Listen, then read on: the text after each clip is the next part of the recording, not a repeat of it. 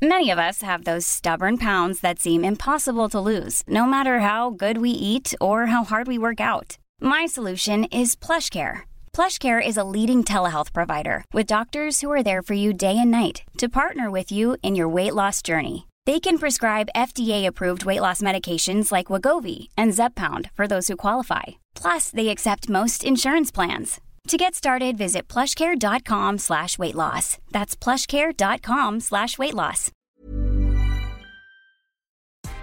Good afternoon. This is Brooke Howard with the Daily Beast. It's Monday, November 23rd, and these are the top stories the Cheat Sheet team is watching right now. Maybe this will help things change course. One of President Trump's closest allies and wealthiest donors has told him to stop the post election shenanigans. Even as other big financial backers abandoned Trump, Blackstone CEO Steve Schwarzman donated millions of dollars to the president's 2020 campaign. He also supported his 2016 presidential bid, chaired the White House's Strategic and Policy Forum, and remains an unofficial Trump advisor. But in a statement to Axios, Schwarzman said the election result is damn near certain and it's time to, quote, move on. He added that he is ready to help President elect Joe Biden and his team rebuild the post COVID economy. To make matters worse for Trump, more than 100 top business leaders are issuing a letter on Monday to demand that he call it quits on the election. According to the New York Times, if a concession from Trump does not happen, the executives may threaten to withhold campaign donations from the two Republican candidates in Georgia, whose runoffs will determine the Senate's balance of power. And if that was not enough, Legendary journalist Carl Bernstein has named 21 GOP senators who want Trump to end his battle for a second term. Thing is, the senators are too afraid to express their feelings out loud to the public. Bernstein listed the Republicans one by one on Twitter, who he said have been privately condemning Trump. He added, quote, with few exceptions, their craven public silence has helped enable Trump's most grievous conduct. And you know what? He's absolutely right. At least two people have been killed in a Sunday night stabbing attack at a Baptist church in San Jose, California. Police confirmed that multiple other people have been hurt, some with life threatening injuries. As of Monday morning, details were still scarce, though authorities have confirmed that no services were ongoing at Grace Baptist Church at the time of the attack. However, people who were homeless had been brought inside to get out of the cold. Police said no arrests have been made. International diamonds and jade are not the only items you have to worry about being ethical. Unfortunately, that olive oil in your pantry could be the product of conflict olives, stolen by Syrian warlords to finance their fighting units. An investigation by the Daily Beast has found that those olives are smuggled into Europe and used to produce high grade olive oil, and from there it is sold on and stocked in grocery stores across America. The oil comes from Afrin, a hilly district northwest of Aleppo, Syria. Turkish forces invaded Syria twice, once in 2018 and again in October 2019, with a personal green light from the Trump administration. Along with pro Turkish militias, they've been accused of looting Kurdish majority areas under their occupation. Multiple sources have said that Turkish backed warlords are taxing, extorting, and outright robbing local farmers of their olive crops. And thanks to Trump administration policy, the militias can now profit from olive oil sold on American supermarket shelves, untouched by the otherwise strict U.S. economic sanctions on Syria. With the help of Turkey, the Syrian National Army, who are a coalition of Islamist fighters, have been able to fund their military operations by taking control of Afrin's olive industry. Attempts to track the provenance of the olive oil reveal a murky world of militia commanders and middlemen profiting from Afrin farmers, where some of the olive farms have been seized outright. Farmers are blocked from selling their produce on the open market and must hand over a large portion of their harvest to the warlords. Warlords also charge landowners a fee to export olives or even to access their own land, in addition to levying a tax on trees. The system is essentially a mob, extorting its country's farmers with the assistance of its country's enemy. While the Turkish backed authorities in Afrin will not protect farmers from the predatory olive trade, the Trump administration could potentially help through U.S. sanction laws. Issue is, the Trump administration has not sanctioned the Syrian National Army, an armed opposition group.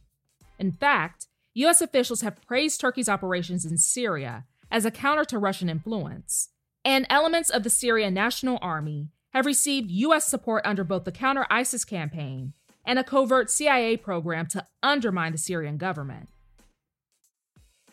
Well, isn't this quite the pickle? Democrats don't know exactly what to do with Fox News.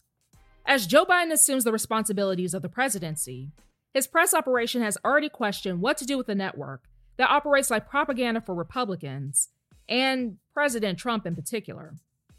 As of late, there's been some growing tension between Trump and some of the network's more straight laced news anchors, which could possibly switch up the political arena of Fox News. The willingness of the network's newsy daytime hosts and reporters to call the 2020 election for Biden has enraged Trump. He has fumed about Fox's decision to call Arizona for Biden on election night, and his son in law, Jared Kushner, even placed a call to Fox News proprietor Rupert Murdoch to try and reverse it. However, the network's more popular and off the rails opinion hosts have stood behind the president as he's attacked the legitimacy of the election and spread wild theories about voter fraud. But Trump may make Biden's decision to embrace Fox easier. The president has implied that he might start or join a rival network or media company if he, and when, he leaves office. Since the election, he has bashed Fox for what he describes as a quote, ratings crash for the network's daytime programming, and his followers have literally protested at the network's headquarters. And people still don't think he's racist, huh? President Trump is threatening to veto the annual Defense Department funding bill put forth by Congress if it moves to rename all U.S. military bases that were named after Confederate leaders.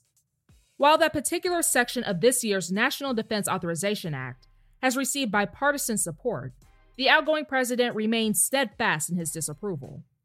The defense bill has successfully passed Congress every year since 1961. According to the New York Times, there are currently 10 military installations named after Confederate war leaders, most notably Fort Bragg in North Carolina and Fort Hood in Texas. This guy thought he was going to get away with this, but he had another thing coming.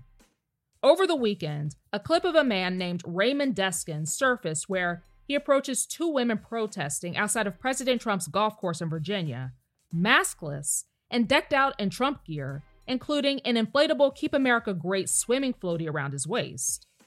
In the footage from Saturday, the 61 year old MAGA fanatic takes a deep breath, exhales all over the women, and then walks away smirking and shouting, quote, I breathed on you.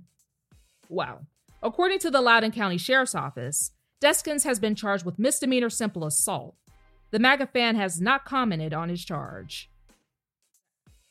A clinical trial has shown that a University of Oxford vaccine created alongside the drug maker AstraZeneca stops at least 70% of people from developing COVID 19 symptoms. Data suggests that protection can be increased to 90% when people are given a low dose of the vaccine, followed by a high one. It's currently unknown why the dosing method seems to increase protection. This now means that there are three vaccines that have been shown to prevent people from developing coronavirus symptoms. Earlier this month, Pfizer and Moderna announced that their treatments appear to give around 95% protection from the coronavirus. The Oxford vaccine is cheaper than the other two, and can be stored at regular refrigerator temperatures, which means it can be distributed all over the world. That's all for today. Check back every weekday morning and afternoon for more of the news you need to know.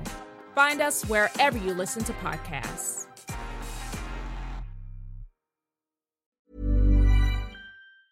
Planning for your next trip?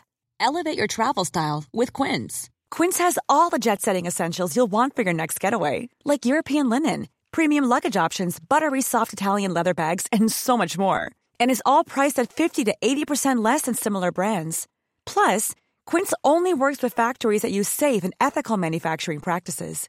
Pack your bags with high-quality essentials you'll be wearing for vacations to come with Quince. Go to quince.com/pack for free shipping and 365-day returns.